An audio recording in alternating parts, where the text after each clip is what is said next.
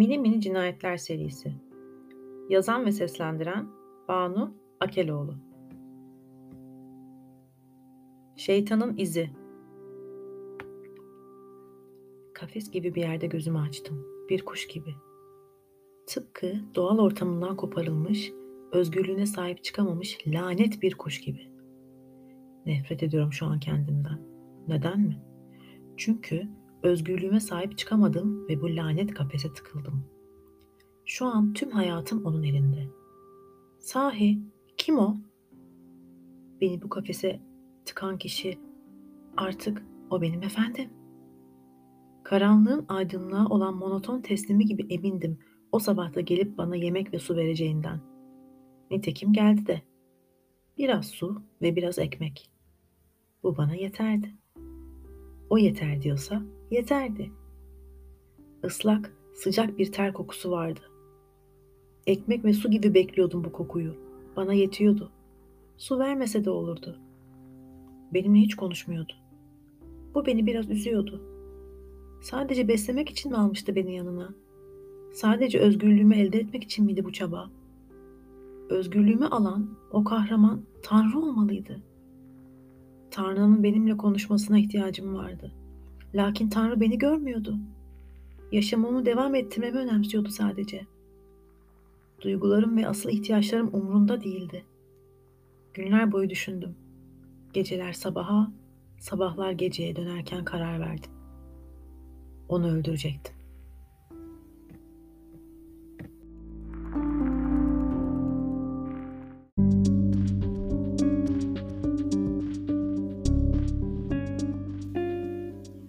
Yaşar amca. Yaşar amca. Sesimi duyuyor musun? Niye ses vermiyor bu adam? Üç gündür ekmek almaya da gelmedi dükkana. Hasta mı oldu yine ne oldu? Yaşar amca. Tertemiz evi yine. Ne titiz adam. Nerede yahu bu adam? Varan da yukarı kata bakayım. Dizlerim de ağrıyor. Yaşlandım ben de. Yaşar amca. Bismillah. Tövbe estağfurullah. Yaşar amca. Kim yaptı sana bunu? Elleri kırılsın inşallah. Jandarma. Nerede şu telefon? Alo. Alo. Yetişin. Yaşar amcamı öldürmüşler.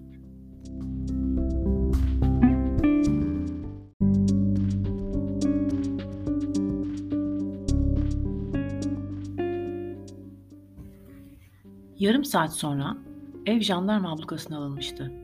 Çünkü meraklı köylüler eve akın etmişti. Delillerin üstünden fil sürüsü gibi geçmişlerdi. Kalabalığı korkutup olay yerini uzaklaştırmak için jandarma havaya ateş açmak zorunda kalmıştı. Yaşar amca çok sevilen yaşlı bir adamdı. Çocuğu yoktu. Eşi ise iki yıl önce vefat etmişti. Kimseyle bir husumeti ya da en ufacık bir tartışması bile yoktu. Peki böylesine iyi bir insanı kim, neden öldürmek istesindi? Jandarma kısa sürede polis ile işbirliği yapıp soruşturmayı genişletti. Tüm köy sakinleriyle teker teker konuşuldu. Herkes şaşkındı. Köyde ilk kez böyle bir cinayet işleniyordu. Gerçi değil cinayet, hırsızlık yüzü görmeyen bu köyde bu olay büyük korku yaratmıştı. Nitekim korkmakla da haklı oldukları dört gün sonra anlaşılacaktı. Köyün çıkışına yakın evlerden birinin erzak odasında dalan bir yabancı, o an orada rafları yerleştiren evin hanımına saldırmış Elinde kesici aletle kadında ölümcül yaralar açmıştı. Kadının bilinci kapanmış, şehir hastanesine kaldırılmış ve orada yoğun bakıma alınmıştı. Bu ikinci vakaydı. Olayın sonrasında kilit yüzü görmemiş hane kapılarına sürgüler eklenmiş, kilitler güçlendirilmiş, hava kararınca kimse dışarı çıkamaz olmuştu. Huzur içinde yaşanılan cennet köy bir şeytan yüzünden cehenneme dönmüştü. Çünkü köylülere göre bunu yapan şeytandan başkası olamazdı. Cuma hutbesinde şeytana lanet okuyan imam, cemaati birlik olup uyanık olmaya ve hanelerini korumaya davet etti. Herkes diken üstündeydi. Pazartesi gelecek olan arama ekibini bekliyorlardı. Köy ve çevresi eğitimli köpeklerle didik didik aranacaktı. Şeytan kuş olup uçmadıysa elbet sindiği yerde bulunacaktı. Bu süreçte köylüler her gördükleri gölgeyi şeytan sanıp jandarmaya ihbar ediyorlardı. Günde en az 10 ihbar alan jandarma yorgunluktan bitkin düşmüş, şeytana atılan hiçbir taşın bir tane bile kurbağayı ürkütmediğini fark edince gelen ihbarlara itimat etmemeye başlamıştı. Hele ki yapılan bir ihbar kimsenin tahayyül edemeyeceği bir düşsellikteydi. İhbarı yapan köylü kadın evlerinin arkasındaki çalılıkta cinlerin ağladığını, jandarma hemen gelip bakmazsa şeytanın cinleri kovalamaya geleceğini söylüyordu. İhbar formuna olayı kaydeden jandarmeri dosyaya tek cümle yazmıştı. Cinler ağlıyor, şeytanın gelmesi muhtemel.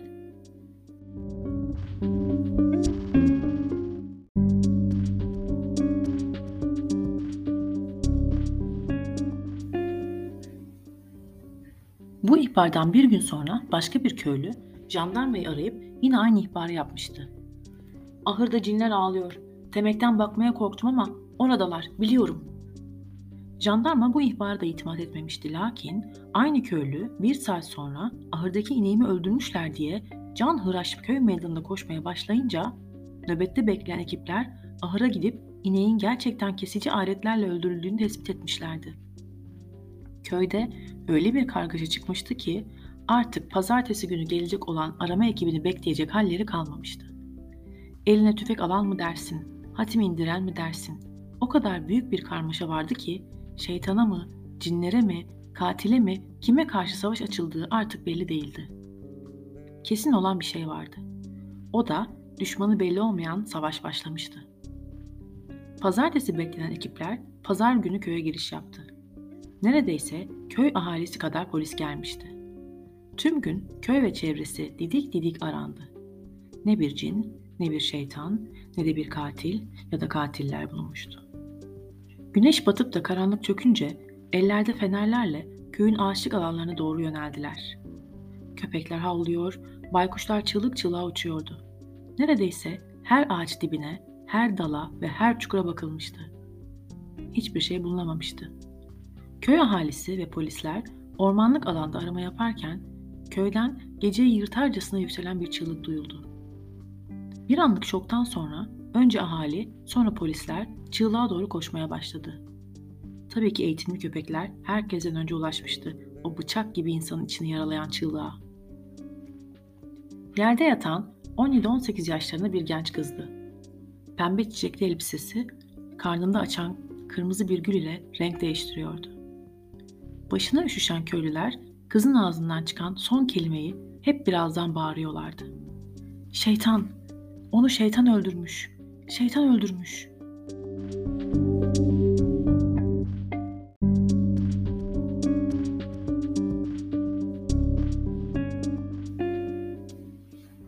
Polis köpekleri karnının üç yerinden bıçaklanan kızın üstüne sinen ve hiçbir insanın alamayacağı şeytanın o kokusunu içine çekip deliler gibi koşmaya başlamışlardı. Köyün çıkışına doğru koşuyorlardı. Arkadan koşan polis ve köy ahalisinin nefesleri tükenmeye başlamıştı ki onu gördüler. Karanlığın içinde ağır aksak ilerliyordu. Öyle korkunç bir gölgeydi ki bir sağa bir sola yalpalıyor, karanlıkta görünüp kayboluyordu. Elinde parlayan üç başlı ölüm dirgeni ise korku salıyordu. Polisler uzaktan kıpırdama diye bağırdılar ama o hiç duymamış gibi ilerlemeye devam etti. Yaklaşmak tehlikeli olacaktı.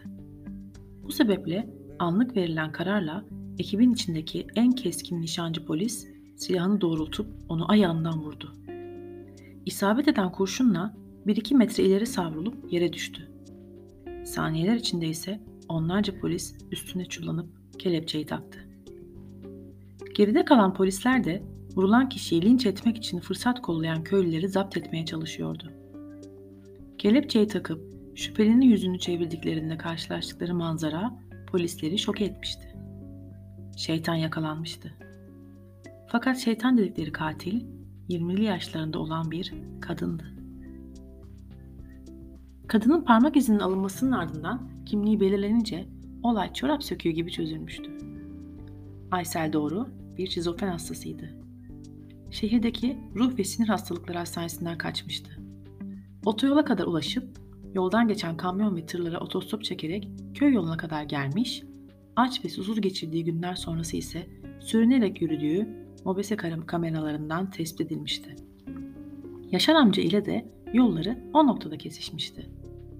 Şehirdeki aylık sağlık kontrollerini yaptırdığı doktordan dönerken yolda baygın yatan Aysel'i görmüş, kadını külüstür arabasına alıp evine taşımış, yemek vermiş, iyileştirmeye çalışmış, kadın konuşmayınca da kimseye bir şey diyememiş, kendine gelmesini beklerken şizofreninin pençesinde boğuşan kadının ilk kurbanı olmuştu. Yaşar amcayı öldüren Aysel evden kaçmış, sığındığı yerlerde uyumuş, kalkmış, acıkınca da ikinci hamlesini yapmış ve saldırdığı kadını da ağır yaralamıştı. Geceleri cinler ağlıyor diye köyü ayağa kaldırmasını sağlayan geçirdiği ağlama nöbetleri onu bir sonraki saldırganlık atağına hazırlamış. Yaşar amcayı evdeki ekmek bıçağıyla, yaraladığı kadını ve öldürdüğü genç kıza ise saklandığı ahırda bulduğu üç başlı çatalla yani dirgenle saldırmış. Kim bilir bu insanları hangi saplantılı fikirleriyle öldürmüştü hiçbir zaman bilemeyecektik. Aysel elbette şeytan değildi. Ama şeytan da cehennemde değil, ele geçirdiği ve Tanrı'nın bize armağanı olan, dilediğimiz gibi kullanamadığımız zihinlerimizde geziyordu.